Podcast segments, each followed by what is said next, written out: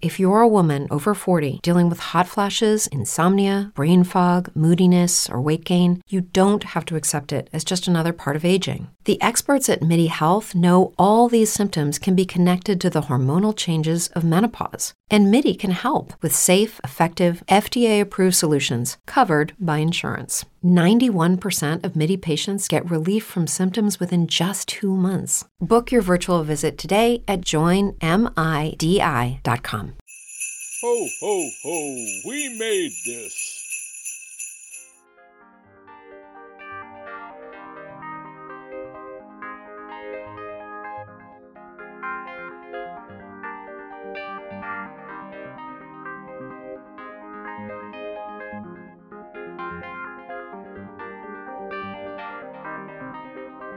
Idea of ending their existence consumes me.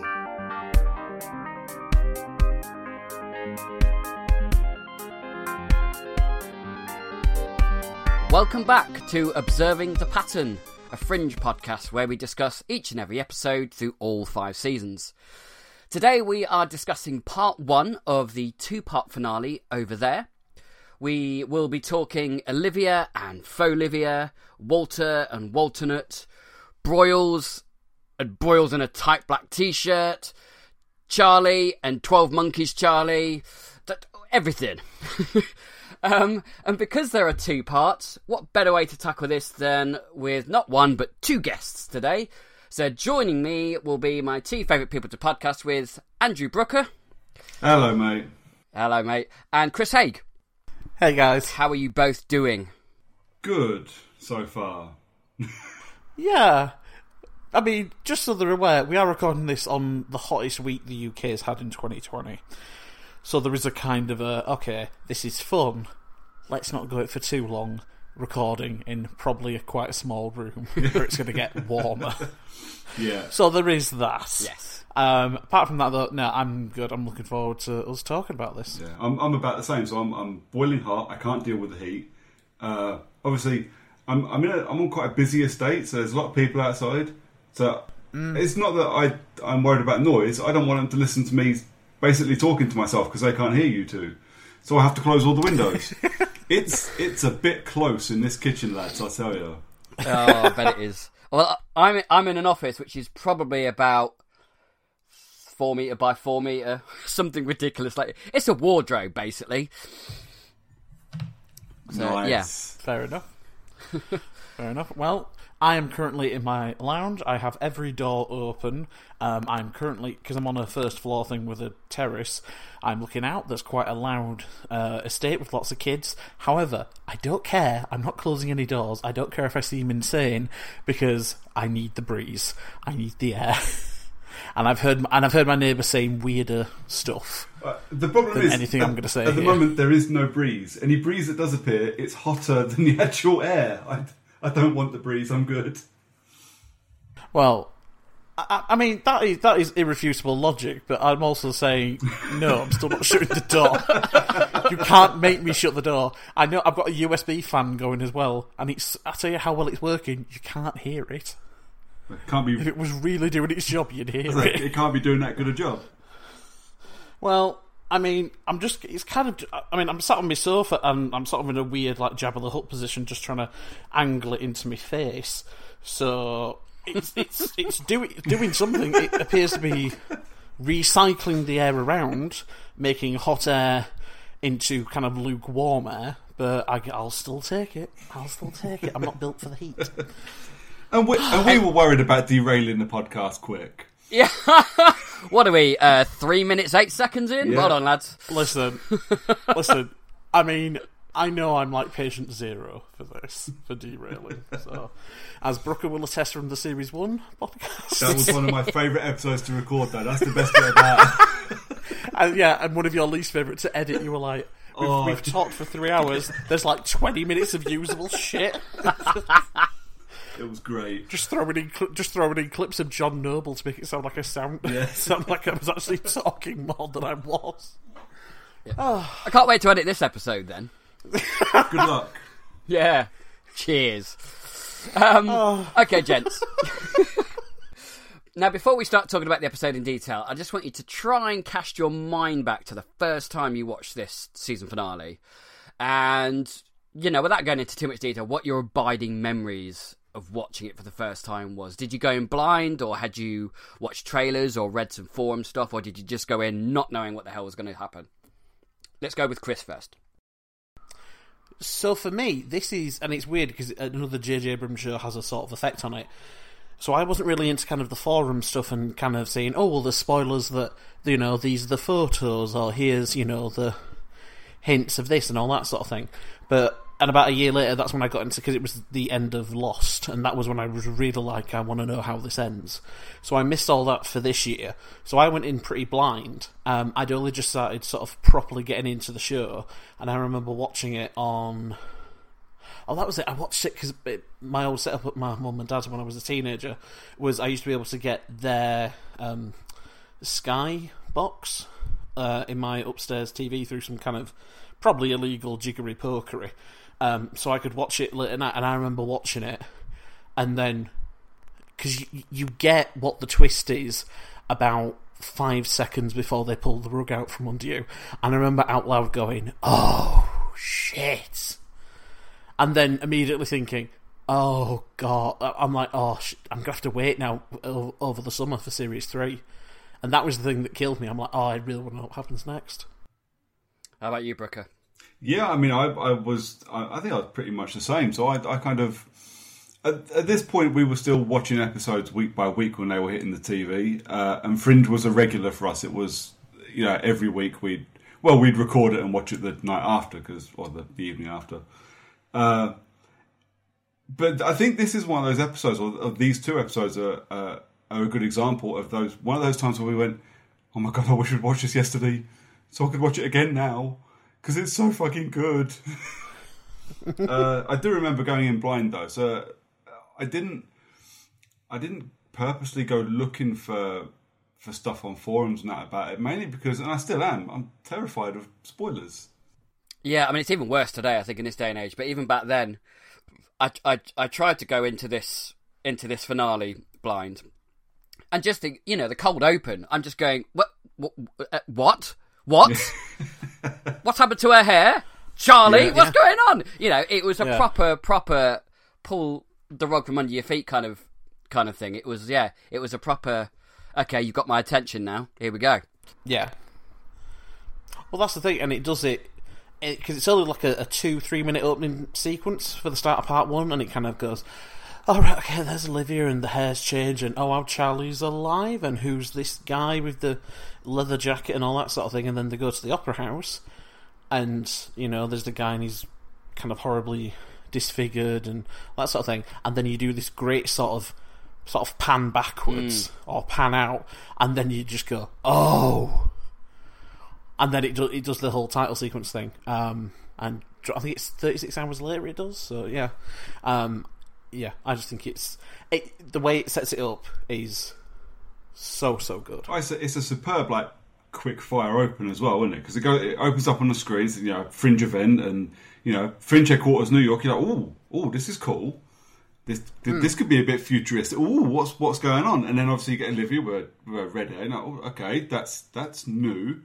And then obviously Charlie coming onto the scene, and we're like, oh shit, this isn't this isn't our world. This is oh, this is the other world. Oh, what's going to happen? I I, mm. I loved it. And like I say, then to the opera house, and you as a well, I don't know if you guys are the same, but me as a as a as an audience member, as, as someone watching this, I kind of went. I was clicking as, as to what was about to happen. You know, ten seconds before it actually happened. Oh, they're going to be in there, aren't they? They're going to be in the opera house. Oh, there they are. There they are. Yeah. Uh, yeah. And and the whole. Uh, the the moment of them, the the alternate universe guys, wondering what the bloody hell is going on because they've got ID cards that they don't recognise, and who the hell is this dude on our money? I mm. it was just such a superb opening. Mm. It's really efficient in because yeah, it's only about what five minutes, it, and it manages to set up not only the world and key differences and all that kind of stuff, but it also you look at pretty much all of our main cast. Yeah. but through a different lens. So you get Olivia, and she's, I mean, credit to Anna Torv, and it's something that will come through kind of from the show onwards, is how easily she and she distinguishes our Olivia from this new kind of full Olivia. Yeah. You know, she's more confident, she's got more of a swagger, Yeah. um, she dyes her hair. Yeah, uh, you know, you get a read on Lincoln, you get like a funny read from Charlie because it's both like a reintroduction and it's also, oh, this guy's a bit of a different take on him, that sort of thing. But it's still our Charlie, Brian- man. Yeah, exactly. That's the, you kind of like, oh my god, Charlie, because obviously in you know, not to spoil anything, but you should have been listening. He dies in the series two opener.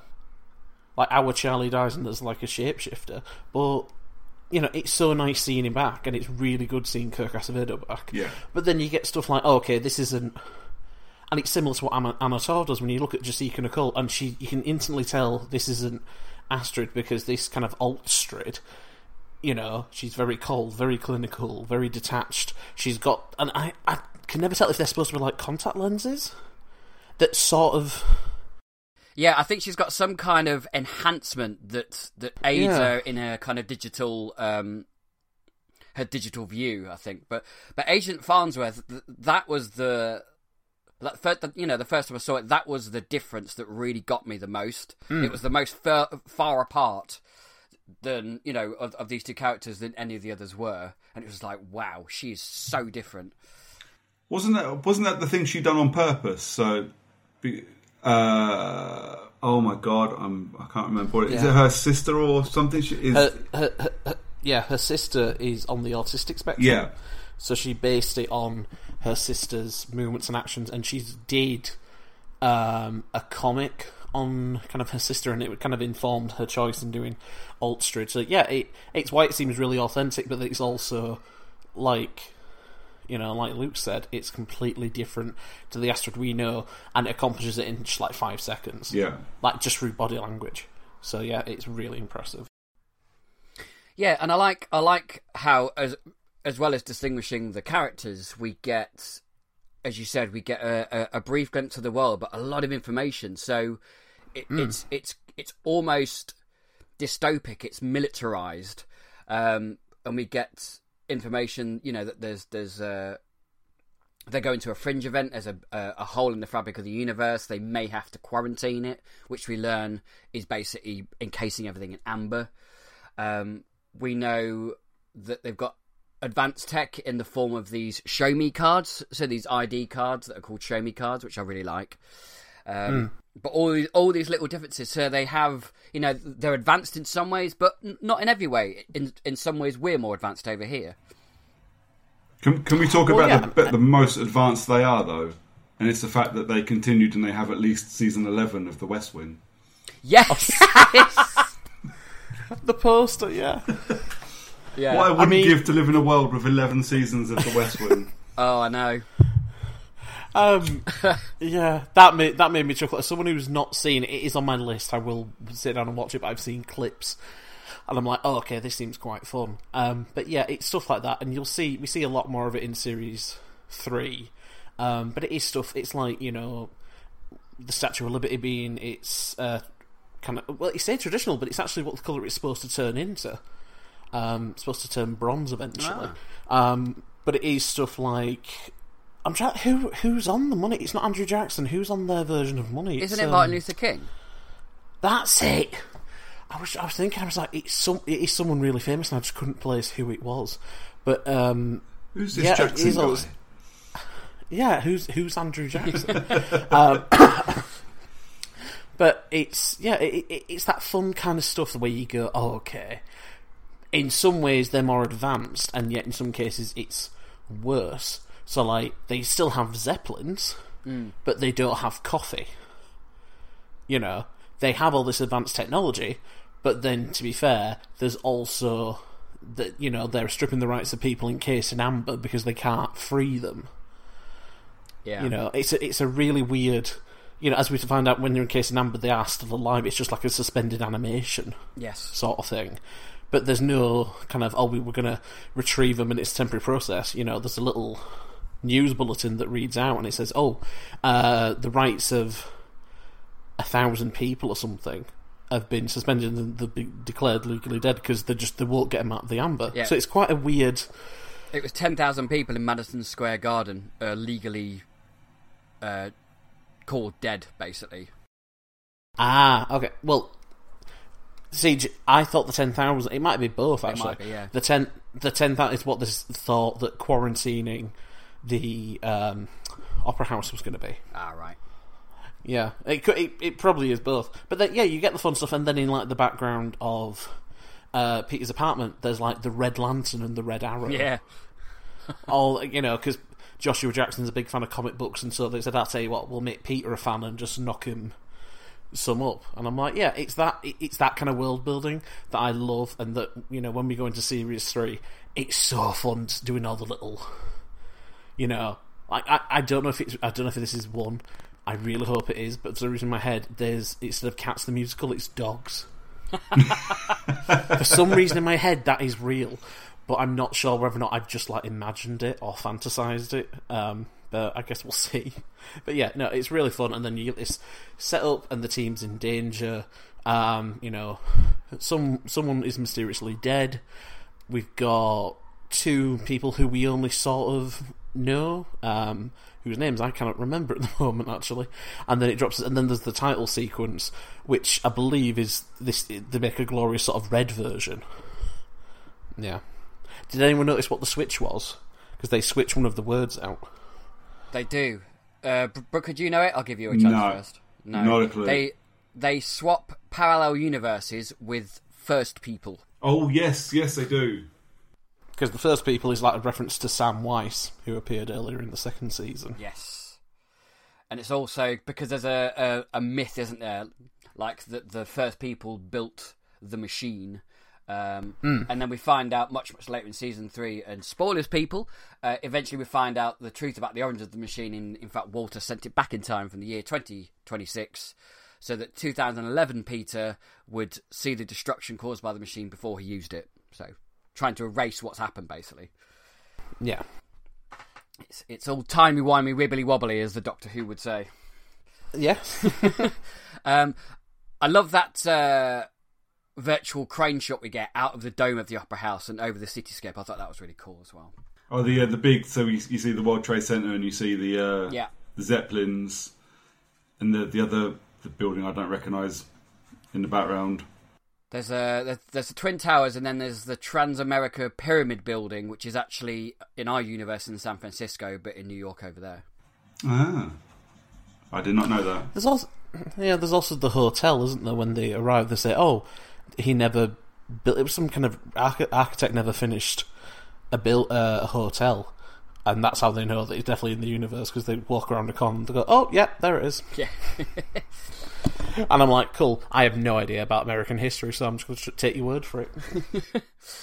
And let's let's talk about um uh yeah, so basically we're 36 hours earlier, Walter is watching footage of Peter leaving with Walternate and has a moment of uh, a moment of revelation as Olivia is in the bar alone and an observer leaves a diagram on the on the bar stool next to her. Uh, which basically is a page from the book of the first people with with a with a drawing of Peter with smoke coming out of his eyes, which looks quite doom filled. Pretty menacing looking, isn't it? Yeah, definitely. Yeah. And then I like this scene here where Olivia she, she's being pretty forceful with Walter here to keep him focused on the goal, isn't she? And and uh, and the page that indicates Peter is part of a prophecy. Uh, the first people created the machine. Yeah, so um, they basically go to Massive Dynamic to see if Nina can help, and I love Broyle's badass. He's just like, don't even think about it, and he strides into the office and just demanding of Nina. I just love it. It's brilliant. One of Broyle's greatest moments, I think. He d- he does have some good moments. It is funny how he immediately just like no no no no no no no no no no no no. Don't we don't have time for like you know bullshit or anything. I need you to tell me what this is. And bless her, Nina does just go, oh, okay, fair enough. Yeah. There's not even any resistance really. She goes, okay, fair play. It's not us. Um, and then yeah, Yeah, because essentially they need Massive Dynamic to help them get over to the other side. Enter our resident uh, Massive Dynamic scientist, one of my favourite minor characters, Brandon. I just think is brilliant. Um, I just love the way he's so exuberant about about any time he's displaying, you know, his brain fog, insomnia, moodiness, weight gain. Maybe you think they're just part of getting older, but MIDI Health understands that for women over 40, they can all connect to menopause. It's at the root of dozens of symptoms we experience, not just hot flashes. MIDI clinicians are menopause experts offering safe, effective, FDA approved solutions covered by insurance. 91% of MIDI patients get relief from symptoms within just two months. Book your virtual visit today at joinmidi.com. Brain fog, insomnia, moodiness, achy joints, weight gain. Maybe you're thinking they're all just part of getting older, or that's what your doctor tells you. But MIDI Health understands that for women over 40, they can all be connected. Hormonal changes that happen during perimenopause and menopause are at the root of dozens of symptoms women experience, not just hot flashes. MIDI specializes in compassionate care for women in menopause. Their solutions are safe, effective, and FDA approved. Plus, they're covered by insurance. A convenient telehealth visit with a MIDI clinician can be your first step to getting personalized care. They'll tailor a treatment plan for your symptoms and health history so you can get back to feeling great. 91% of MIDI patients get relief from symptoms within just two months. When your body changes, your care should too. Book your virtual visit today at joinmidi.com. That's joinmidi.com. his science. In this case, the uh, the cup that uh, disappears and reappears, and then he basically shatters the atoms of it to to basically um, show that you know crossing over is a very dangerous thing. Um, and we learn that traveling between universes corrodes the cohesion of our atoms. And basically, William Bell's about ready to explode. Really, uncohese is that a word? I don't know. it is now. Probably. It is now. yes. We've, we've officially put the stamp patent on this word. Uncohese. Things cohese and then they uncohese. Um, I did notice the line that Walter says here uh, as many atoms in each of us as there are stars in the sky. And that gets repeated later on by William Bell, doesn't it? yeah, because it's uh, Bell who says, "You're the one who told, you're the one who taught or told me, Water, or told, taught me or told me uh, there are as many atoms." In the human body as there are stars in the sky, so it, it, it's a nice moment because they do start off this two-parter I'm well, not even really at Log- Loggerheads, but Walter is just really much like, oh, it's, you know, Bell's the villain, Bell's this, that sort of thing. And then by the end of it, there's a moment of real kind of sacrifice and uh, friendship, which is really nice. Yeah, there's a lot of uh, lot of pent up hate between those two, isn't there? At the beginning of this episode, there's, there's, it's quite nice to. By the time you get to the end of it, it's quite nice to see it more or less dissipated. Yeah. Yeah, and there's an interesting little nugget in kind of their last conversation, which uh, we'll come to when it happens. But yeah, it sets up something quite interesting about Wal- Walter's character. Um, and then we get uh, our, our kind of reintroduction to some of the Cortexiphan kids that we've that we've met over the past two seasons. We've got Nick Lane, who we met in Bad Dreams, uh, season one. Sally Clark. I can't remember which episode we meet her, but she's the one that sets things on fire. Um, and then James Heath, who we actually only met a few episodes ago, who uh, who has has the ability to take tumors or give tumors or cancer to people. What what did you think to their their interaction with Walter and, and his and his speech to them? I'll go to you first, Brooker. I really liked it. So I I think it was quite considering the subject. I think it was quite realistic because wouldn't we all react pretty angrily uh, to that? To, you know, to a guy that done that to us as kids. I I I like the. Uh, I like the laughing when they all when they when they see the the bunch of them enter the room. I thought that was great, and I do like the reaction towards Walter, and I I like Walter's uh, reaction back, you know his kind of his humility in what he's done. Yeah, definitely. Isn't it really weird hearing Broyles laugh? It really is, yeah. It was so bizarre. It was like, uh, uh, uh, uh, uh. I was like, who's that? who's that laughing? What what makes it worse is you kind of got to you end up uh, you have that on you have him laughing there on one side of it, and on the other side is basically GI Joe Uh, when he's in the alternate universe and his tight Yeah. t-shirt and muscles popping out, going, "Come on, people, let's move." Yeah. You know, it's a it's a weird pairing. Those two, what that that same character across both universes. So yes, having that laughter makes it even more jarring. I think. Yeah, definitely. And and and Walter kind of trying to apologise for what he did. You know, he, he admits it was barbaric, the, the nature of the experiments, but it was necessary to evolve them into guardians of the multiverse. I nearly said guardians of the galaxy, but I stopped myself. yeah, these kind of guardians of, of of of the multiverse, and that line, you know, today is the day for which you were all created. Um, is is a, it, it has a nice kind of symmetry to to some of the events that we've had over the over the past couple of past couple of seasons.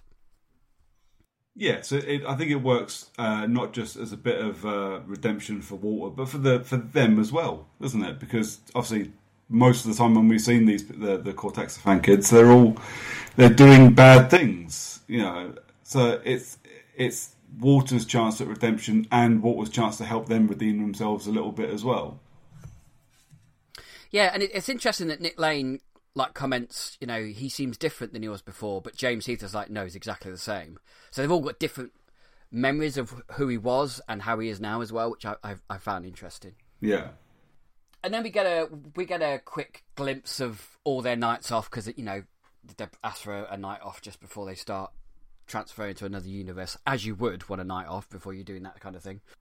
And there's a nice moment here where Walter smells Peter's clothes, which is kind of heartbreaking and sweet at the same time. And Olivia gives Ella, Chris, I told you Ella comes back. Okay, listen, I was going to bring this up. the last one that we did is I was like, I swear this is the last time we see Ella, and I had completely forgotten about this. So yeah, so this is the last appearance of uh, Lily Pilblad as Emma, and I think Ari Graynor as Rachel as well. I think they're both. Uh, I think they're both kind of gone from now. I think they end up moving to Chicago. Um, but it's it's quite a. If, this is their last scenes, it's quite sweet. Um, and I think there's a nice bit of character building and a bit of story in the fact that she gives a. Um, she gives. Uh, it's called a Lily then. Uh, she gives Ella this necklace, and it's really important to her. Um, and then you have the scene with Rachel, where she kind of says, "Oh, we should do this more often," and you know they're having a nice sisterly bonding moment. And then Rachel sees that Ella has um, the necklace on, and that I think is Rachel's kind of indication that oh, Olivia thinks she might not come back from whatever she's doing, and she's kind of unable to stop her. Um, so yeah, I think it's it's it's really beautifully played out. I think as a because you do see them sometimes. These kind of like, oh well, the last night before we're gonna go go off and do possibly a suicide mission thing. So you get, you know, uh, you get Nick and I've completely forgotten the name Sally. again. Sally. I keep, uh, do you know, I kept wanting to call her Sarah. Uh, you've got Nick and Sally and James. Um, which, to be fair, if I had James's power, that is it's kind of what I would do. It's kind of literally just go around and be like, right, okay, come on, do as much good as you can, just in case you end up um, dying on the way, and then Nick and Sally have their kind of sweet moment. But for for for the sort of the family unit of Rachel and Olivia and uh, Ella, it's it's basically it turns out to be a send off, and it's a, a very bittersweet moment because you know Rachel for a time was romantically involved with Peter, and that went by the wayside. And Ella's had a presence throughout kind of series one and series two, so it is sad to see them go. But if it was going to be in any way, particularly in the world of Fringe, which isn't afraid to kill people off, I'd rather it be this way, and they get kind of like gently consigned off between seasons, and they're just living kind of quiet, happy lives rather than all bad happening to them. yeah, I can get behind that. Yeah, definitely. And I, and I mean, I think with all the intricate plot lines that are coming in season three, I just don't think it would have room for Ella and, and No. Rachel anyway. Uh, so in the opera house, uh, which in our universe is, is run down and under renovation, not like the, the gleaming gold and red uh, over there. Uh, Walter guides the Cortexiphan kids into using their collective psychic, psychic abilities to open the door to the other side. wanted to get your guys' thoughts on the direction of the scene and how they do the travelling over. It's it's it's done in a very low tech way, isn't it? There's no fanfare, no fancy effects. Just wonder what you guys thought.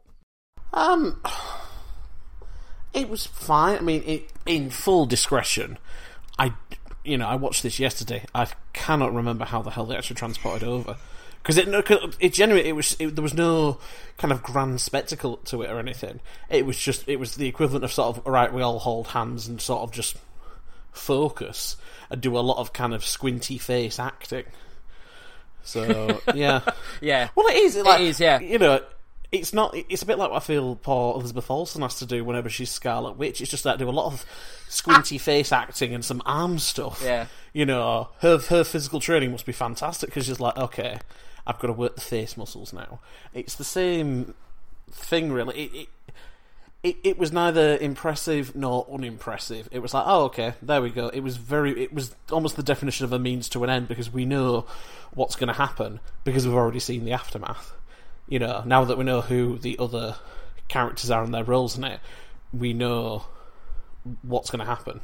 Yes, it's kind of one of those moments as well where you look at it and you'll go, Brain fog, insomnia, moodiness, weight gain. Maybe you think they're just part of getting older, but MIDI Health understands that for women over 40, they can all connect to menopause. It's at the root of dozens of symptoms we experience, not just hot flashes. MIDI clinicians are menopause experts offering safe, effective, FDA approved solutions covered by insurance. 91% of MIDI patients get relief from symptoms within just two months. Book your virtual visit today at joinmidi.com. Don't want to make this too big or flashy because we mm. might have to do this a lot over the next couple of yeah. years. So we That's don't want to blow all of our budget transporting between uh, dimensions every other week. Uh, and obviously, they get to use their, their, their budget elsewhere in the next episode, which is quite a, a, a bit of a bangy episode. But yeah, it, mm. it, was just it was. Can we say functional? That's a yeah, damn good word. Functional. Yeah. it yeah. did what yeah. it was there I mean, to do. Uh, yeah.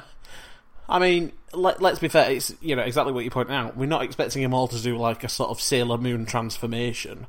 No like a five minute sequence where they all sort of like start to glow and then disappear. It's just it's yeah, it it, it does the job. Yeah, it's literally. I mean, it's literally.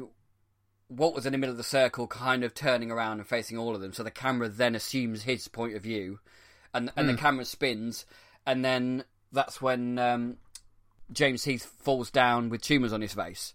So, and that's the indication that you know that they've arrived. So, yeah, it is hmm. functional. Mm. That's a good word, and it, it, it's not too flashy, and we know that they've arrived. And like you say, we we already know the end game to this particular scene. There's no, you know, exactly, it's not like yeah. we don't know what's going to happen. We know they're gonna, mm. we hmm. know they're gonna arrive. We know they're gonna hide because we know they haven't been caught yet. So, you know, it's yeah, it's a it's a it's a functional 35 seconds. Yeah, definitely. Um, We've someone's used that expression before. Um, Absolutely. what was it like? It was a functional thirty-five seconds. That's how I got my daughter. Oh god! Oh dear. oh dear. So glad my wife don't listen to this. Yeah, I think you'd have to find a way over she, there if she did. She just replies. On, she just replies on Twitter, going like, "Yeah, thirty-five seconds. We did it twice. Yeah, it, it was functional. Time for sandwich in between. Oh, oh yeah.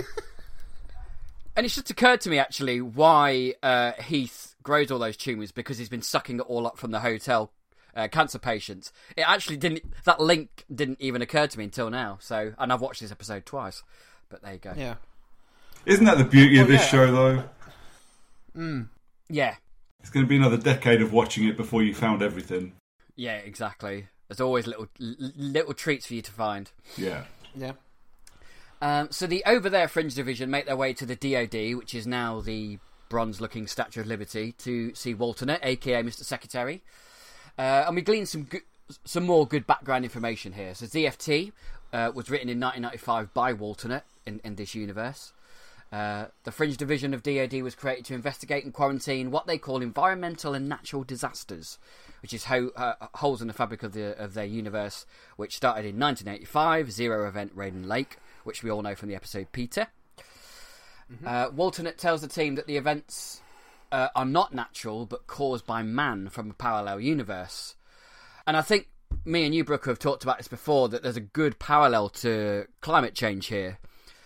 Oh, absolutely. Yeah, it wasn't it the uh, the we were talking about how it's a basically the the stuff that we do that wrecks the world is a, is 100% an allegory for what we're doing wrecking our own world with uh, with with the constant need to try, try and keep going back and forth.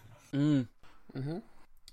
Yeah, and I like the kind of you know 30, 40 years ago, climate change was thought to be natural, and now we know it's man. So I, I like that kind of statement that he puts in there. It's a, it's a, it's a good allegory.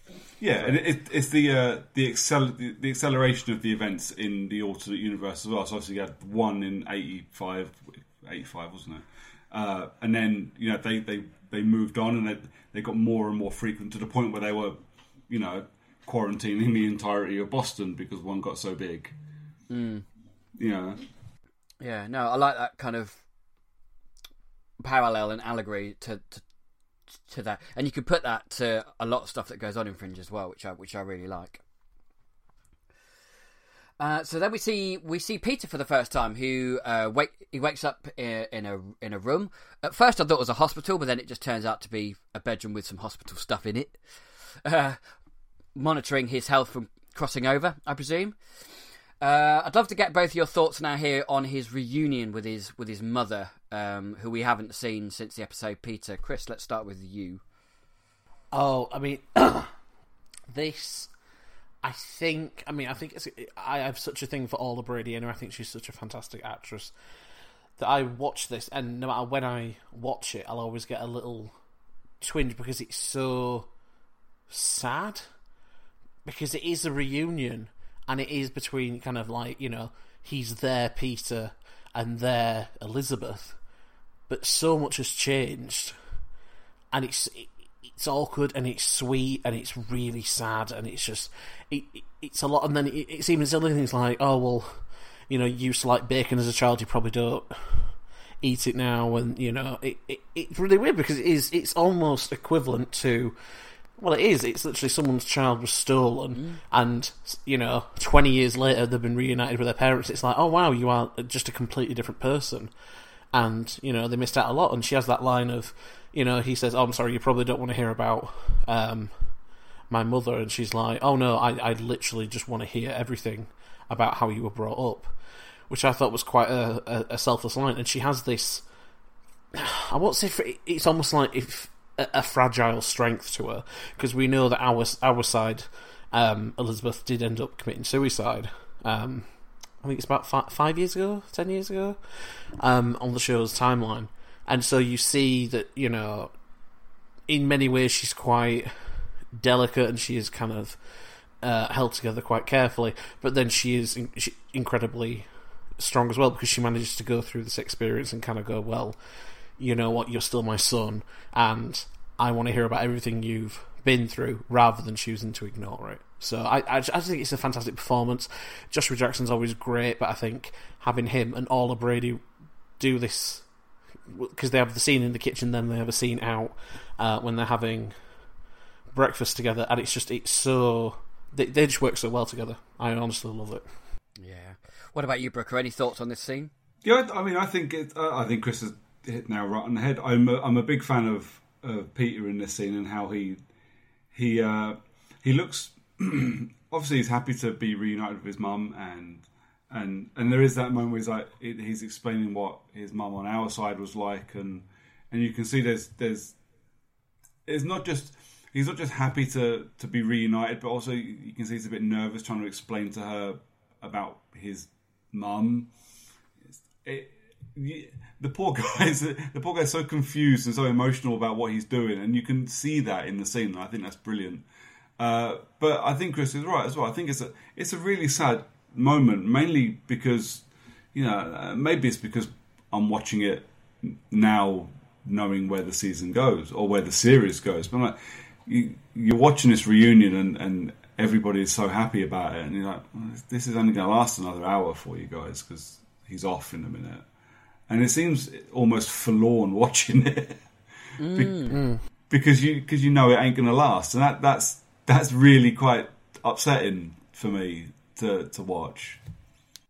Yeah, it's very bittersweet, isn't it? Yeah. Um, and it is. You almost want to be joyful at their at their reunion, and and because I mean because we've got we know how how the series goes, but I think even even the first time watching, you you get the sense that that Peter might not be there for very long. Um, but Joshua Jackson, I think, is is he's very he gives a very understated performance here, particularly at the very beginning when he's just looking at his, at his mother that he hasn't seen for for God knows how long. It's just I love I love how very understated he is, and it, it's it's not big acting. It's it's very small and personal and introvert. I think he does that very well across the whole episode, though, because you, you see that with uh, uh, a little later on when you, when they meet Olivia from the other side, or when he meets Olivia from the other side, and you can kind of you can see him, you know, you remind me of someone I know, but you can see him seething when he's like, "I think I like you better." You know, you miserable motherfucker. No, you don't. Yeah. But you can you can see him trying so hard to to to, to he wants to hate our Olivia and he, he wants to try and make himself fit. It's true that some things change as we get older. But if you're a woman over 40 and you're dealing with insomnia, brain fog, moodiness, and weight gain, you don't have to accept it as just another part of aging. And with MIDI Health, you can get help and stop pushing through it alone.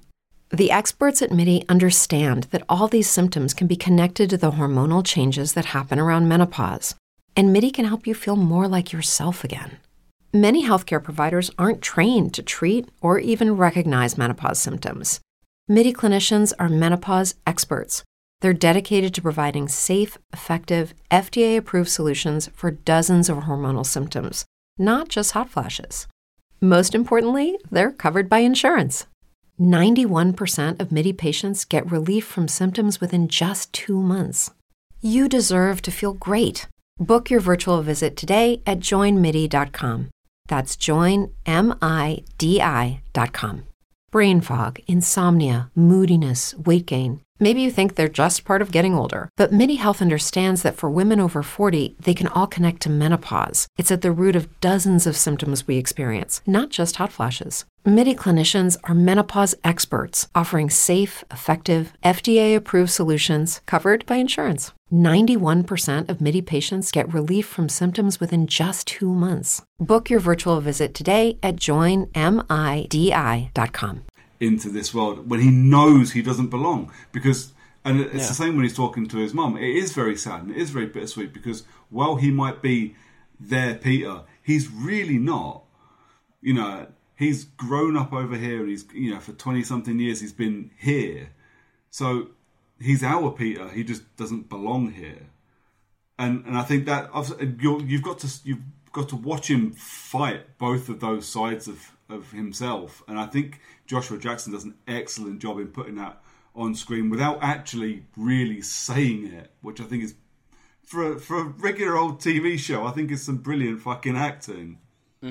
Yeah, it really reminded me of. There's a couple of um, horror movies that do this really well. So there's a film called The Final Girls, in which the heroine basically gets stuck in a film that her mum was the actress of, and so she, uh, but her mum's dead in real life, and so she gets to experience the same kind of bittersweet Yeah, reflection with a, with a woman who looks exactly like her mum but isn't her mum. And then there's also, and I these these films genuinely choked me up. Happy Death Day. Um, the second one Yeah. is uh, she skipped into an alternate timeline and she gets to reunite with her mum who died a few years back. And the scene where she realizes that she can't stay and that she's robbing kind of this version of her Yeah. of the time she has with her mum who's still alive. It it honestly broke me the first time I watched it because I'm like it's so sad, but it's also incredibly selfless and true and brave, and it's yeah, it it, it has real shades of that that Yeah. are reflected in. I, I, I think you you're know, right. Episode here. because because Peter has the exact same thing. So I've seen in, in Final Girls and in and in Happy Death Day two, they they know they know they can't stay. They mm. know that, that it has to have an end, and they you know, and they know that no matter what, it has to be tragic for them to go through, so that you know in Happy Death Day the, the other one can have their life back, or you know, or so things can move on in Final Girls. It has to be tragic for them, and, and I think Pete, I think Yeah. Pete is exactly the same. It has to be horrible for him, but he knows he can't stay. He doesn't belong there, and obviously, as the the next episode and a half moves on. There are other reasons why he can't stay there, but the, the big part of it hmm. is he, he simply doesn't belong there. Yeah, because let's be fair, if if if he felt like he belonged there, he could say to his dad, "Okay, I'm not going to do this. I'm going to Yeah. refuse," or I could, you know, he'd find a way to kind of null the machine or do whatever it takes. The dude But is yeah, a big bullheaded part- enough, he would have cut off his own hand so it didn't do anything. Yeah, Yeah, that's Yeah. the kind of character Peter is, and I think because let's because let's be fair, in you know, in the over there side, just get robot hands. yeah, they're probably more advanced than ours. Yeah. So, um, but yeah, it just it, it is such a big part of it in that he was ripped from his home, but now he's made our side his home. So it's it, and it's something that does play into series three and four and onwards. Is the idea of like, how do you define a home? Is it where you are from, or is it f- the place that you make mm. your home? and I just think that's really well done here. Even as sad as it is to watch, I think it's just it's such a masterclass in um, subtle acting. Yeah, you wouldn't have thought of it, would you? Out of the dude out of Dawson's Creek, you just I know. you just I just wouldn't thought- have thought of it. You'd been like, Pacey, the depth. Who knew? I mean, in terms of expressing feelings through looks and facial expressions, I mean, I mean, you've got the masters of it like Pacino and De Niro, who can literally, and and and McKellen, who who could go through a film without saying a word because you can tell exactly what they're thinking just by looking at them. Uh, and I, I, I honestly think Joshua Jackson is is is just about there. He is superb at introvert acting and and conveying emotion purely through his face. Do you, do you want a little bit of spooky timing? Go on then. So today, recording, Joshua Jackson has announced that uh, he's expecting his first child. No. Honest to God, um, he was with Diane Kruger for a number of years, and I still cannot. Like, I'm gay, and I don't get. Uh, why would you break up with Diane Kruger? She's like, like if I if I had a chance with Diane She's Kruger, a stunning like, yeah, woman. I don't know why I absolutely. left her. I mean, I mean, obviously, it's you know growth of the relationship, with that sort of thing. Yeah. Uh, But he's with, with a British actress called Jodie Turner Smith, who was in Queen and Slim last year, and is excellent. And yes, she put it on Twitter. She said um, it was some kind of daddy joke with a few photos of him. So yeah, I guess they're expecting their first child. Oh yeah, they're married. So yeah. Wow, That's pretty cool. That is. Yeah, And I just, I just thought it was really spooky timing. To be honest, I was like, did you get a shiver, or you're too hot for that? It- Listen, if I could shiver, I'd be really grateful at the moment. All I'm doing is sort of I'm melting into a le- leather sofa. Here. This is doing nothing. Oh no, mate! This is why I moved out to my kitchen. I can't sit on leather in this temperature. How are you sitting on leather, man? Well, at this stage, I'm not really sitting on it. It's sort of it's it's slowly embracing You're me. part of it. oh dear. Yeah, It's like that Doctor Who where they slowly start to get absorbed like into the into Peter Kay. I'm just like, oh, I'll just be a face before. Oh dear. Absorbed into Peter Kay. That's that's not an image I want to think of. It's a fate worse than death. That one is. yeah, it is. Oh dear. just hearing just hearing garlic bread jokes until the end of time. Um, yeah. So no, so we get this really great scene with um, Elizabeth and Peter, and then I can't remember where we go from here. Well, I mean, the subtext of the scene also is that is that uh, Walter has asked his mother to give Peter the plans for this machine, and you know the whole subtext is that Walter is telling Peter a lie by saying, "If we get this machine working, we can we can save our universe." When in fact, what he's intended to do is destroy ours. So that's a thing we don't know at this point, but it's an underlying subtext that's that's kind of there lingering. Um, so our uh, our team make their way to meet, hopefully meet William Bell at Central Park. Uh, again, they can't get on the bus because they haven't got a show me card, uh, which I like, and that's where we see the West Wing season eleven board at the bus stop.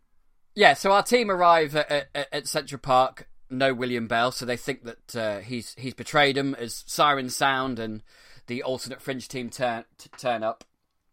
Uh, Lincoln Lee, was it Lincoln Lee or Liv- uh, or Frey I can't remember. Shoots Nick Lane, uh, and that's when there's a nice little bit. I don't, I can't remember if this is ever chased up later down the line, but Lincoln Lee recognizes Nick Lane, doesn't he? Because it says Nick.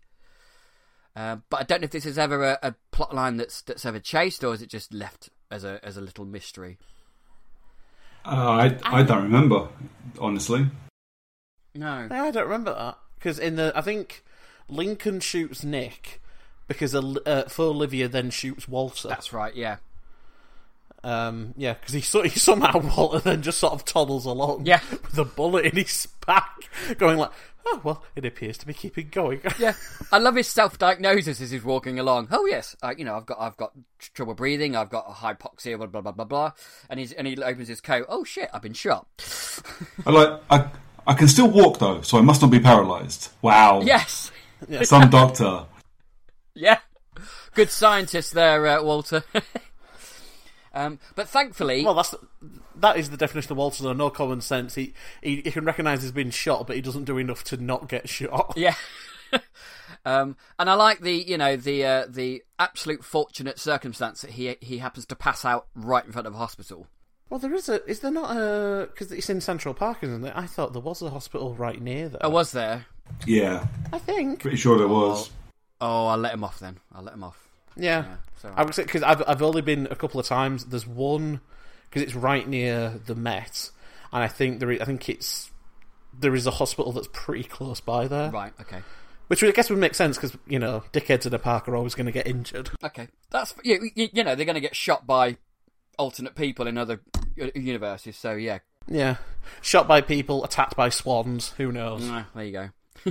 and this is the bit where, because throughout the last 10, 15 minutes, Sally's been basically burning up, isn't she? And, uh, and and we get the culmination of this when Sally basically explodes herself and burns Lincoln Lee to a crisp. Uh, but he manages to somehow be alive. Right. Um, and then he. I will. Can, can, can I? If this is like a sharing circle, It is. I will be honest. I, I burst out laughing when I saw, and I will explain it. When it's like not when he got like crisped, but it was when the team were just stood there watching him, and I'm like, "Oh my god, are they in shock and he's dead?" I'm like, "No, no, no, they know he's alive." They know it's recoverable because they've got like super hyperbaric chambers or whatever, you know. they can use Nanite to- regeneration chamber. nanite regeneration chamber. So I'm like, yeah, but no one's like doing anything to help him. they just stood there until Fauxlivia comes along and she goes, "Yeah, all right," and he's like. I've been better. Like it's just, it's, it's, it was just such a funny moment to me because I'm like, it was like they hit the complete wrong. It was like, it was like they, they told him right, he's dead, but then the actual context of the scene is no, he's he's gonna be fine. Like it was just a complete mismatch to me. So I watched it, and I was there because I I didn't I completely forgot if he was alive or I knew he came back as our Lincoln Lee. But no, I just I, I just thought it was the funniest thing in the world. Is it? Is it really I'm like, bad? I'm just like, is this the wrong thing? Is it really bad that I didn't laugh at any of that because I was too busy looking at the makeup, going, "Holy shit, that is amazing." Yeah, it, it, It is good. It is good. But that, that's literally I, I, I wasn't. I wasn't paying attention to what was going on. I was just the horror fan in me going, "God, that looks fucking grim." You yeah, it look, you were there just like this knocks the tits off Final Destination three. It really did. it looks crispy. It really It looks does look crispy. It, but it's it's the. Uh, oh my god, this sounds so gross. But it's like it's the crust that he's got on him, and you cause you can you can see it when you when you cook meat, and obviously it crusts up, and then you you move it a little bit, and it cracks and breaks, and you can see the the wet meat underneath, and that's what he looks like. And I was like, Yeah, that is, oh. and it, it looks. It looks delicious. I'll be honest. You Is it, You- is it is it really bad that I'm hungry now? Y- y- yes, a little bit. Do you know what you've ju- you've literally just solved it for me? I was like, what does it remind me of? Game of Thrones, the grayscale when Sam cuts it off Jorah, when because it's all like scaly, but then he has to like cut it off, Yeah. and you can see it underneath. Yeah, oh, that solved it. For me. I was like, that really reminds me of something, and I couldn't think what. Ah, there we go. Yes, it, it, I mean it's really gross. But I've seen I can't remember the word for it, but there's a word for like uh, in hospitals, like in burn victims, they take basically a, a stiff brush and brush off dead skin, and Oh it, my God. it sounds horrendous. But I've seen images of it, and that's what it looks like. It looks like just this dead skin that's happened to be broken away, and it. But yeah, it, it looked amazing. So I'm I'm all good with uh, relatively rubbish transporting scenes when I get gruesome makeup like that. Mm. That probably says more about me than it does about the TV show. Yeah, so basically, Olivia is, is, is left alone in the woods because Walter passed out in front of a hospital. So we get a quick scene where she basically uses a fancy kind of telephone directory and finds out where her alternate self lives and kind of watches her through a window. And then William Bell turns up, telling her that Walter is in trouble and they don't have much time. How did how did William Bell find her there? What did he say? Did he say he he took a guess, or he Yeah, played, he played like a that. hunch? I mean, I suppose if there's if there's gunshots aplenty from the place you're supposed to, or gunshots aplenty, and a giant scorch mark on the floor to the uh, at the place where you were supposed to meet these people, I suppose a hospital would be a half decent guess. Yeah. And then we end with a scene with Walter entering a kind of large chamber, a large room with the same page that uh, uh, uh, Olivia was given by the Observer, uh, the prophecy of Peter, and the actual machine, and the actual, and and we see the actual machine itself in the dark in this in this room, and he leaves the room with uh, with what we learnt in the next episode to be is is a power cell. So this now implies that Walter knows what the machine does, and he's using Peter to activate it. So, final thoughts then, guys, on this on this part one of Over There. That's amazing. It's it's a it's an excellent episode of TV. It's it it tells you in in that was it forty two minutes. It tells you so much about the the other world. It introduces all these new all these new but not quite new characters in, and a couple of new ones. It just and it, it it's so fast paced and there's so much information coming at you. It's it's a it's a breakneck episode of TV. It's brilliant, absolutely brilliant. Yeah, no, I have to agree. I mean, for the pace it goes, I really enjoy the fact that when you compare this to Over There Part 2, there's so much character work in this. Mm. Like, in terms of what actually happens, it's basically they assemble a team, they go over to the other side, um, some members of the team die, and then they meet with William Bell, and Peter has a reunion with his mum. But so much of it is based around character. So whether it's the big character moments you get where it's uh, a lot of stuff with Walter and Peter, or if you get it where it's uh, Olivia with her family, or even you know the characters who we've only spent maybe one episode or two episodes with, um, like Nick and Sally and all that sort of thing. You get this, you know, when they show them in their times off, they didn't need to include that but I think it's quite a, a nice way of fleshing out characters so you get to feel the impact of their loss even more later on because none of them survive into uh, part two. You know, James kind of dies on the way in, and then Nick and Sally uh, kind of take take themselves out um, in Central Park. But it is really nice to get the, to get those character moments, and like Brooker said, you know, to establish a world and establish our kind of core heroes on the other side in this and it is a fantastic it's the five minute introductory bit that sort of ends on a great cliffhanger leading into the credits and then it's you know such a great cliffhanger going into part two. So yeah i can't i, I think this is absolutely fantastic. I think part two has a bit more in terms of action uh, and it's less focused on it, it still develops character but you've got less characters to really uh, focus on. But yeah, I can't I, I can't knock it. It's such a good episode of TV, and it's a crying shame it didn't you know get something in terms of awards. But it, it basically it basically acts like another pilot episode, though, doesn't it? Because it, it has to do all the things a pilot episode does. It's got characters to introduce, a world to Yeah. build, but at the same time, it's soft pilot in itself within another TV show, and it does an amazing job of doing all of that and keeping you interested and keeping you on the edge of your seat. But like, there's so much happens because like the second time I watched it this afternoon, I checked my phone for two minutes and looked up, and three things had happened. You know, Yeah. Mm. it it goes at such a pace. It, it's so, like you say, it's such a brilliant episode of telly. I don't think Fringe, and, and in particular the the key writers of Fringe, I don't think that they get enough credit for how they manage.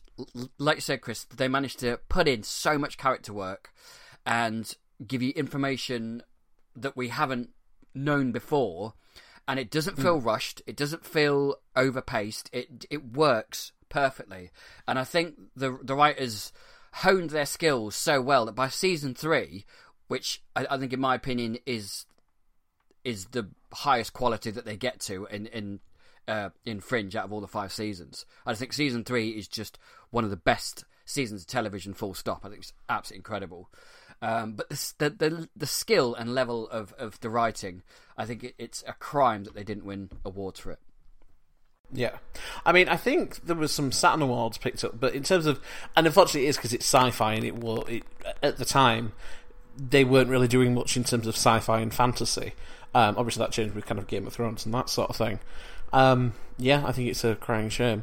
Uh, fun little bonus thing. In the past five minutes, I'll be honest, when you were talking, I was texting my mum um, because she was a nurse for a number of years, and I wanted to know what that term was you were talking about, Brookie. You know where they remove the Oh yeah, go on. uh, skin debridement. That's a bad boy. What a horrible, horrible word. And it's, Yeah. Yeah. it's a worse word when you've seen what it does. Yeah. There's like a. uh, I'll, I'll be honest. I did like kind of go, oh, debridement. What's the? And the first image that comes up is from the Winchester Hospital, and it's fucking gross. It's horrible. it's it's not even like a picture. It's just a like a sketch rendition, and I'm like, oh no, that's not good. That's not nice. Um, yeah. So today has been sponsored by the word debridement. A word not to Google if you're eating your dinner. No, or possibly at all. Yeah. Fantastic. Any time of the day, really. That's a gem of information for you there, listeners. Um, so, did you guys spot the Observer? Uh, please tell me you did. It, it was in the bar. You mean when he handed Yeah, the file? there you go. Thank you. at least, at least I know you watched the episode. I was fully like, are you just? I mean, it's funny because you were like, oh, at least you watched the episode. I'm like, yeah, but you, you literally did tell us as well. Every day, we rise, challenging ourselves to work for what we believe in. At U.S. Border Patrol, protecting our borders is more than a job, it's a calling. Agents answer the call, working together to keep our country and communities safe. If you're ready for a new mission, join U.S. Border Patrol and go beyond. Learn more at cbp.gov/careers. With Lucky Land slots, you can get lucky just about anywhere. Dearly beloved, we are gathered here today to. Has anyone seen the bride and groom? Sorry, sorry, we're here. We were getting lucky in the limo and we lost track of time. No, Lucky Land Casino, with cash prizes that add up quicker than a guest registry. In that case, I pronounce you lucky. Play for free at LuckyLandSlots.com. Daily bonuses are waiting. No purchase necessary. Void where prohibited by law. 18 plus. Terms and conditions apply. See website for details. You did Yeah. say the scene in the bar. Yeah. When the observer comes to figure out, so I'm like, oh, we didn't need to have seen the episode. We just needed to remember a conversation half an hour ago. Exactly. When when you recorded the uh, the episode August, did you ask them when they saw the Observer as well? Just Yes, out of I Yes, did. I did. I did. You did. I was just making Uh, sure Chris it's- was on the right podcast. I'm there. I'm there. Like, no, but the, there was definitely a Klingon. I don't know. yeah. And the cipher this week was weapon, Hmm. which I presume is all to do with the, the machine, the the real, uh, m- you know, the real uh, purpose of the machine. Well, and Peter. Oh, and Peter. in- yes, In, in, in a way, he is a weapon. Exactly, yeah. Well, he's he's part of the weapon, isn't he?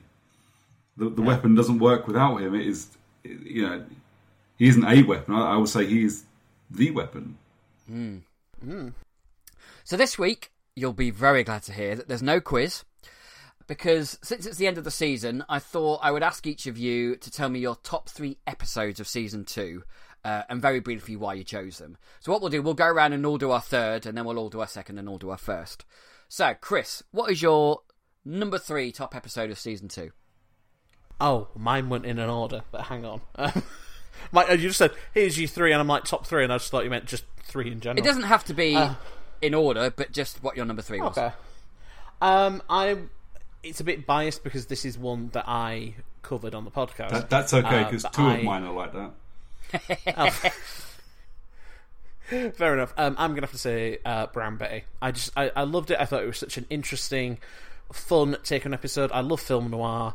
Um, I don't mind the odd musical, so it was really fun to see that and to see um, this exploration of Walter's character uh, in a completely different way. And it's a good use that everyone got kind of a chance uh, to shine throughout the episode. Yeah, definitely. Yeah, I I really enjoyed that episode. Really good fun. Uh, Brooker, what's your number three? Uh, so I, I think my my number three would probably be episode fifteen, which is Jacksonville. Mm. So I, I mean, I think it's a great overall episode, but it's also that episode where uh, we get Olivia's fully activated powers. We, you know, we've got the sh- the, the the building shifting. We've got the really cool effects of people being molded inside themselves. But it's also uh, the episode where she sees Peter shimmering and just the penny drops. Mm. And it's and obviously this was only from where we are now. This is like seven episodes ago, and we've had seven episodes of this snowballing at a breakneck pace to where we are now, and it it just feels like the the catalyst for everything that goes on from there to here. I th- it's just one of those moments. I think it's just when she realizes. I think it's a brilliant moment. Yeah, from Jacksonville to to the end, it's just it's a masterpiece of tension building and plot building, isn't it? Really, from from that point onwards. It really is. It really is. It's a it's a fantastic. What you know, what did I say? Seven, eight episodes. Uh, it's a Yeah. brilliant eight episodes in a row, which is rare in a lot of TV shows to have eight solid episodes in a row. Mm. Uh, but you definitely Mm. get that at the back end of this season. Yeah. Well, my number three actually also happens to be Jacksonville as well. So I think you've said all the reasons why why it's good, but it is. I mean, the main reason is because of that game changer. That that it changes everything. That reveal to Olivia. Uh, so, Chris, you're number two. Yep. Uh, my number two is it's it's technically not one of the better episodes, but I just have real fun with it. Um, and it is the episode "The Bishop Revival," Mm. Which is the one where guests at a wedding party are targeted by this kind of um, biologically specific toxin, and it's to do with Nazis. And it reminds me a lot of like the boys from Brazil and this kind of next wave in Nazi uh, kind of DNA. Um, I just I enjoyed it. It's just a really fun episode for me. It's one. Of, I think it has special significance because I got my mum and dad into Fringe through series two because they were big X Files fans, and this is one episode I did show them and go, okay, so this is kind of what the show's like. Um, it's not as big on uh, the mythology. It kind of puts it on more of a back burner this time around. But no, I just really enjoy it. It's an episode that is just uh, a bit silly, a bit goofy, um, and it's got quite a cool uh, weapon, which I don't think is too far out of the realms of human possibility. It rem- that reminded me a lot of. Uh, have you ever read James Herbert's book Forty Eight? No, I've never Uh, heard it of it. reminded me a lot of that, which is uh, it's it's set at the end of World War Two, where just as Hitler's about to be defeated, he sets off a biological weapon in all his V twos, which kills off almost everybody of a specific subset. Uh, and Mm. then it's set in the aftermath of that. It reminded me a lot of the weapon in that. It was a very, it's a very cool episode actually. Cool. Uh, and Brooker, then, what's your number two? My number two, I think, will be uh, episode one. So, the first episode that you and I spoke about for this season. Uh, for for a couple of reasons, but I'll be honest. The biggest part of that episode for me was not long into it when you know there's been an accident, you know something weird's going on, but what you don't expect is five minutes into it for Olivia to come flying out of the window. Yes. It is Yeah. just God, I love that. It is a real holy shit moment, and for so many reasons as well. Like, holy shit, they've just thrown Olivia through a window. Holy shit, how did that happen? And holy shit, they've just thrown Olivia through a window. Is she all right? Yeah, I mean that. What a moment that is. It's that it's such a fantastic. Uh, considering obviously because we go from the the big reveal of the alternate universe and, and the, the trade center and everything in, in the end of season one, and you've you've got to follow that up, and you've got to follow that up in a big way to keep your audience going. What are they going to do next? So what they do is they nearly kill their main star, You know, in a in a way that let's be honest, it would be quite easy to kill off your main star at that point. You know, it's it's such a fantastic moment, and yeah, just an absolute holy shit moment that I don't think anybody that was watching that expect. No one thought that she was going to appear out of nowhere and come flying out of that windscreen. Absolutely no. And when she hits the floor, my god. Yeah, great season opener. My number two then is Momentum Deferred, which is episode four. Uh, mainly because of the we get we finally get the conversation between William Bell and Olivia uh, on on the other side, and there's just so much information packed in to this conversation, and it's information that actually pertains to everything that happens from this point until the very end of season five. It, it, it encapsulates everything that's going to happen, uh, you know, the war and everything, and I love the way this this scene is directed, with you know, with her. Um, remembering the scene, but it's also you know she's she's basically slowly having a heart attack in the lab yeah. while she's you know remembering this, and that just build of tension up to where Peter stabs her in the chest with adrenaline, and she wakes up, and she wakes up just as she remembers flying through the window screen. It's just that it's just such a beautifully put together scene, uh, and all that information that we get from William Bell, and it's it was just a joy to see um, Leonard Nimoy on screen again as well. So that was my number two. Uh, so, Chris, what's your number one? Uh, well, my number one is the episode White Tulip. I. It's weird because I, I wasn't a big fan of it when I first watched the episode, and then when I started to rewatch the episodes over time and that sort of thing, and it sort of revealed itself to me as kind of its. I, th- I think it's because I secretly I'm a big soppy romantic, and this is it's it's a it's a it's a very bittersweet love story. It's about a guy who kind of starts messing around with uh, physics and time travel to get back to, and you think it's kind of almost to try and save his wife, and he keeps getting closer and closer. Uh, with each iteration, but he's unable to save her or to go back in the right time. Um, and he has this great. Uh, Peter Weller plays the guy, I think his name's Alistair Peck, and it's this fantastic scene between them about grief and loss and the things you would do for someone you would love, and I think it's just so beautifully written. And then the ending, um, it's just it, it it's devastating, but it's also in the sweetest way it's devastating because you know uh, if if they've been watching the episodes they'll know the guy eventually makes it back in time to get to his wife on a train and hold her hand and say I love you before the train derails and they're both killed um, so they get to be together and it's just it was yeah, it it really struck a chord with me uh, for a number of reasons, and yeah, I think it's it, I think it it sort of became kind of the keystone of the series. The idea you can meld uh, kind of the head and the heart, so you can meld these scientific ideas and principles and this kind of outlandish stuff of time travel and you know theoretical physics and all that kind of stuff with grief and loss of a guy who loves his wife so much he's going to risk sort of burning the world out to go and be with her. I just yeah, it it, it, it really got to me, and it really um, does to this day. And the very ending of it, um, without spoiling things for the rest of the show, the very end of the episode plays into uh, the fringe mythology in more ways than you might think. Mm. Yeah, Brooker, your number one. Uh, so my number one uh, is a is an episode that's not really that good. It's another one that we've spoken about. So it's Dream Logic. Yes, and it's what I love about this episode and what makes it, for me what makes it the best moment of the entire second season is you're going to be fine. Oh yes, it's just such a great because obviously you know we're we're five episodes in. We lose Charlie at the end of, of episode one Olivia loses Charlie a little bit later, but we, you know, with her and, and Sam and, and all of the back and forth. So we've spent a couple of episodes kind of grieving with Olivia, and it is really kind of we're not allowed to forget about Charlie. You know, a, a guy who should be just a secondary character that most of the time you wouldn't give two shits about. You're forced to keep remembering how good a guy he was and and how much you miss him as a character. And then when Olivia gets that closure at the end of that episode with Sam's cards and anagrams and shit, and it turns out to be Mm. that, it's just such a great moment. It is probably my favourite moment in. No, no, not probably. It is my favourite moment in this season of Fringe. Yeah. Hmm.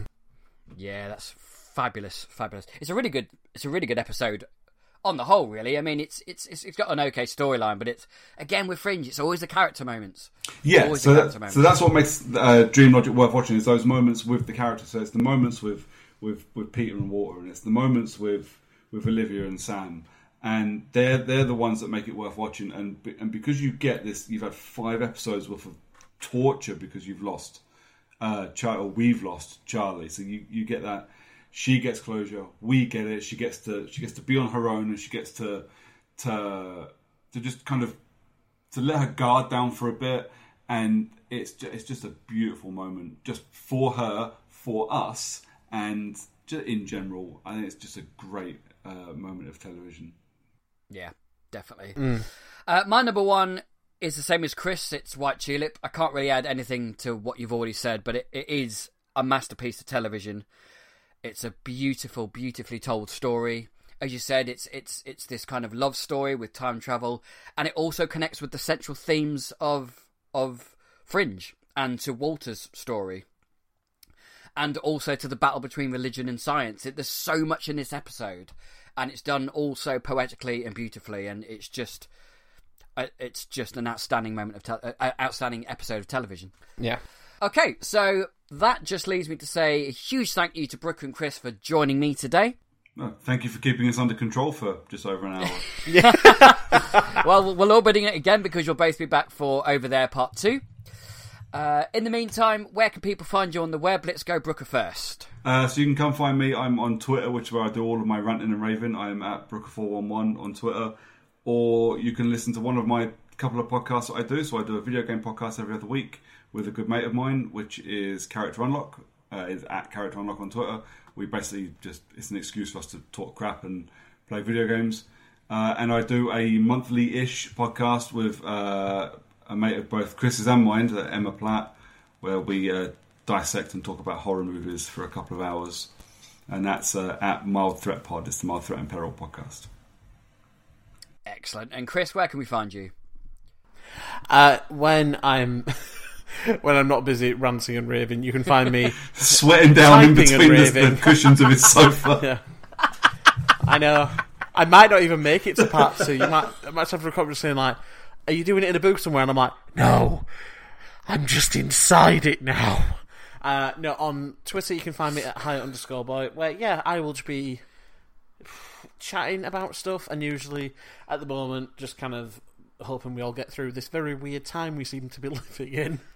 Um, yeah, uh, apart from. I'm just trying to think what other uh, podcast wise. Oh yeah, of course. Uh, so I have a podcast that is called uh, Good Evening, an Alfred Hitchcock podcast, which is me and two of my uh, friends from Canada. That is Brandon Shea Matala and Tom Caldwell.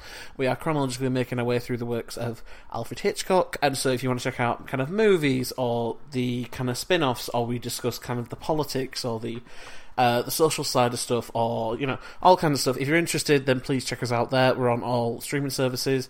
Um, a mutual friend of mine and Brooker's, as he's mentioned, is Emma Platt. Emma and I have a show together called North by Nerdwest, which is me and Emma, whenever we're able to, just kind of meeting up and just chatting about absolute bollocks. For usually for anywhere from kind of forty minutes to two hours as is the case. Uh, we haven't filmed or we haven't recorded any in a while, uh, but we are hoping to get some done in the summer.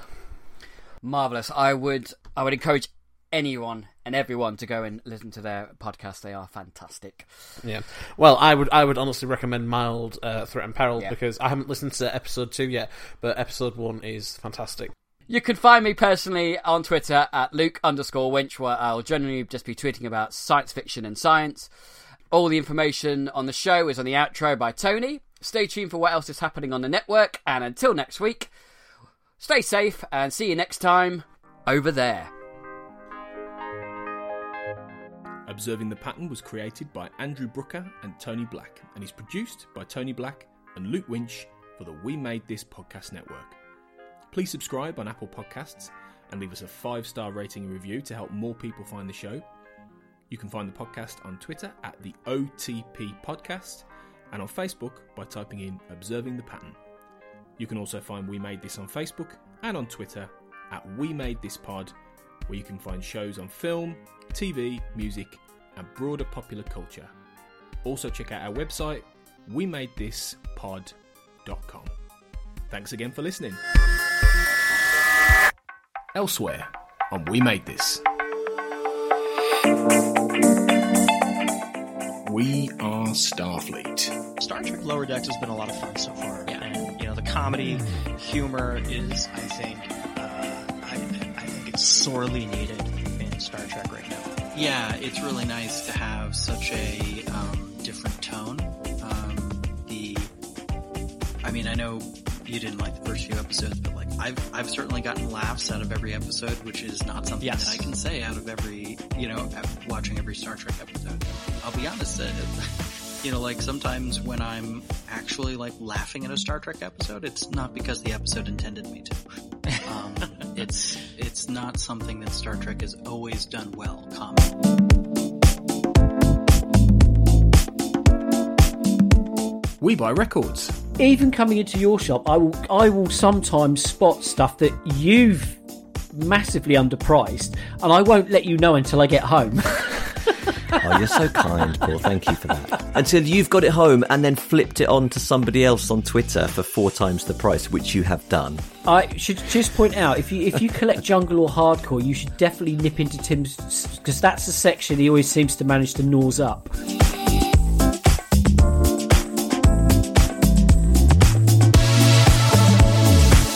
The Xcast, an X Files podcast. The teaser, you know, we get the sun. I think is the main thing. Oh, you missed you missed it previously. previously on. Yeah, because we get the movie stuff. That was so exciting. It's like, oh, the movie. And I wonder if that sets them up for a bit of a fail here because we see the big spaceship, and then this has to be a bit more kind of, you know, closed in by comparison, doesn't it? Because you know, because of the budget and so on. But yeah, that's a good point, Kurt. Yeah, well made. Check out all of these shows and more on the We Made This podcast network.